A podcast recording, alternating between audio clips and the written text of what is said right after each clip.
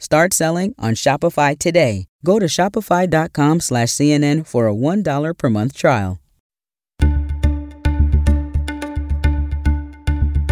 Hey everyone, I'm David Chalian, the CNN political director. This is the CNN Political Briefing. Here's what you need to know in politics for Monday, February 8th, 2021. Trump's second impeachment trial begins tomorrow. We'll bring you the latest details of how the trial will be conducted and a preview of the arguments. We'll discuss that. Plus, it's not just the Republicans who are having some infighting. The COVID relief bill is bringing forth some Democratic divisions. And finally, Liz Cheney speaks out. After hanging on to her role in leadership, she is not backing down.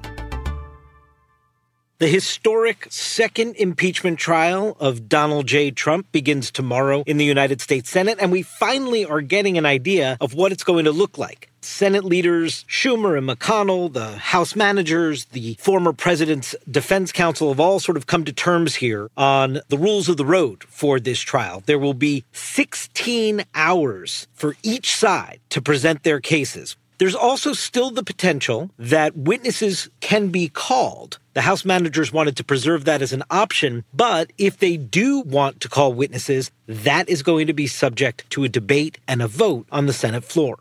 The trial's going to actually kick off tomorrow with a four hour debate on the constitutionality of whether the trial should be happening. You may remember this is going to be a bit of a repeat from what we saw a couple weeks ago when Rand Paul had a vote on the Senate floor on this notion of whether or not it was constitutional to try a now former president in an impeachment trial in the Senate. 45 Republican senators joined with Paul saying it wasn't. We'll see if that has moved at all with this kickoff to the trial because there will be a vote on that question as part of the Senate trial.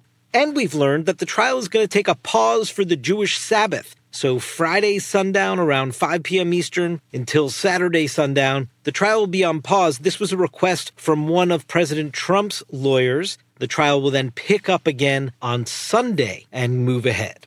And on this eve of the trial, both sides released their final briefings. And we got uh, more insight into how the arguments are going to be shaped and presented. Former President Trump's legal team accuses the House Democrats of engaging in, quote, political theater in its filings. Here's something that in the 75 page document they put forth today, you can read in the President's Defense Counsel's briefing. Quote, Despite the House manager's charges against Mr. Trump, his statements cannot and could not reasonably be interpreted as a call to immediate violence or a call for a violent overthrow of the United States government. This is their case that the president was just exercising his First Amendment free speech rights, that he wasn't actually inciting a violent, riotous insurrection on the Capitol that day. For the Democrats' part, the House impeachment managers put forth a five page filing that says, quote, Presidents swear a sacred oath that binds them from their first day in office through their very last. This is the pushback on the notion that this trial somehow shouldn't be conducted, that every president would sort of be free to act in really irresponsible and potentially illegal ways in the final days of their presidency if it were ruled that such a trial after you leave office would be unconstitutional. So you're going to see that as significant pushback from the Democrats as these arguments get underway tomorrow. Now, here's what else matters today. The battle over the COVID 19 rescue package that Joe Biden has put forth and is going to make its way through Congress over the next couple of weeks is actually exposing some Democratic intra party divisions. First of all, President Biden sat down for his first big network television interview as president with Norah O'Donnell of CBS News. And what Joe Biden made clear in that interview is that even though he put in a proposal to increase the federal minimum wage to $15 per hour, he actually doesn't expect that proposal to survive. Well, apparently that's not going to occur because of the rules of the United States Senate. So you're saying the minimum wage won't be in this? My guess is it will not be in it, but I do think that we should have a minimum wage stand by itself. So there's the president. He still stands by the principle, but my God, he basically torpedoed what is a major major priority for the progressive left and has been for years. And so to hear the president say, hey, this really isn't expected to stand the test of the parliamentarian in the reconciliation process, that's the budget process Democrats are using to get this COVID relief bill through Congress on Democratic only votes. Well, there's Joe Biden, President of the United States, saying the $15 minimum wage, probably not in accordance with the rules. That's quite a blow to the progressive left. The other issue dividing Democrats is this issue of the income threshold and who would be eligible to get that additional round of stimulus of $1,400. Joe Biden said he's not willing to negotiate the amount on this next round of the stimulus checks, the $1,400. He is standing by his promise to the American people on that. But he says he is willing to negotiate on this income threshold. Well, Senator Bernie Sanders, independent of Vermont, and of course the last standing candidate opposed to Joe Biden in the Democratic primary last year, is none too pleased to hear the President of the United States already thinking about negotiating income thresholds for these stimulus checks. It's also, from a political point of view, a little bit absurd that you would have under Trump these folks getting the benefit, but under Biden, they would not get that full benefit. Makes no sense to me at all, nor do I think it makes sense to the American people.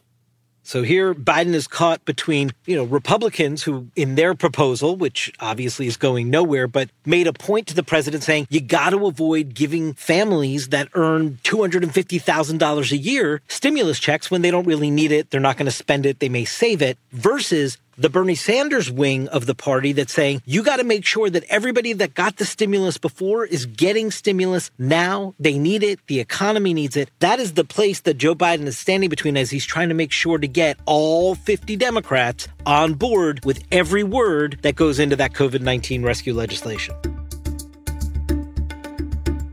And finally, today, the Wyoming Republican Party censured House Republican Conference Chair Liz Cheney and called for her resignation over the weekend, something she said she is absolutely not considering and refuses to do. But Cheney, in her first interview since her leadership position was challenged in the House Republican Conference, was on Fox News Sunday this weekend. And if you think that that leadership vote or this notion that her home state party is censuring her is somehow making her a little more wary about her position on Donald Trump and his impeachment, think again. Liz Cheney is not backing down. Somebody who has provoked an attack on the United States Capitol to prevent the counting of electoral votes, uh, which resulted in five people dying, who refused to stand up immediately when he was asked and stop the violence. Uh, that, that is a person who does not have a role as a leader of our party going forward. This is not somebody who's going to run away from her criticism of Donald Trump, and it is going to be a fascinating window into this battle for the heart and soul of the Republican Party.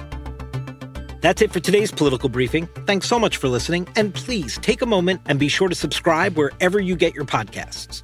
And don't forget, tomorrow, tune in for Citizen by CNN presents What Next America to talk about the impeachment trial and its impact. That's tomorrow at 10 a.m. Eastern. You can RSVP at cnn.com slash citizen 2021. We'll talk to you tomorrow.